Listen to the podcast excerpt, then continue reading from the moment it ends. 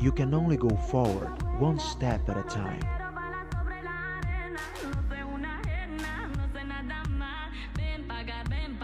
Yeah.